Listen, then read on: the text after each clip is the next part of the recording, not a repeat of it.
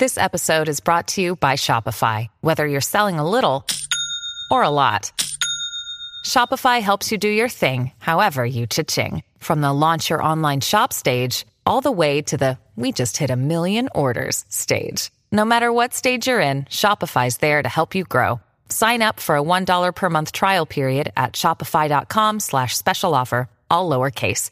That's shopify.com slash special offer.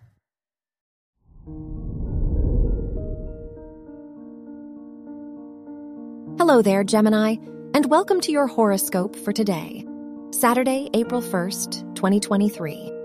Mercury, the ruler of your chart, is trine the moon, so you may feel more in tune with your emotions today. Try to listen to your intuition. This can be a good day for your relationships, as others may be very considerate of your needs and provide you with a lot of emotional support. Your work and money.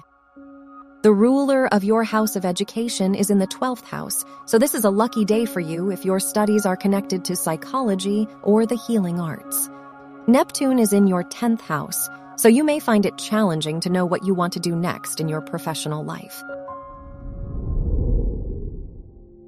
Your health and lifestyle. The moon is in your third house, so this is a good day to write and journal.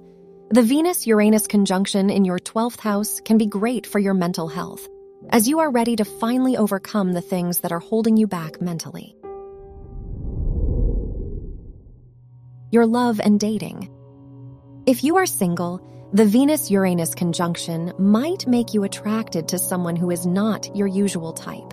If you are in a relationship, the Moon Jupiter Trine shows that spending time with your partner today may be valuable for both of you. Their presence will provide you with comfort. Wear green for luck. Your lucky numbers are 8, 10, 21, and 32.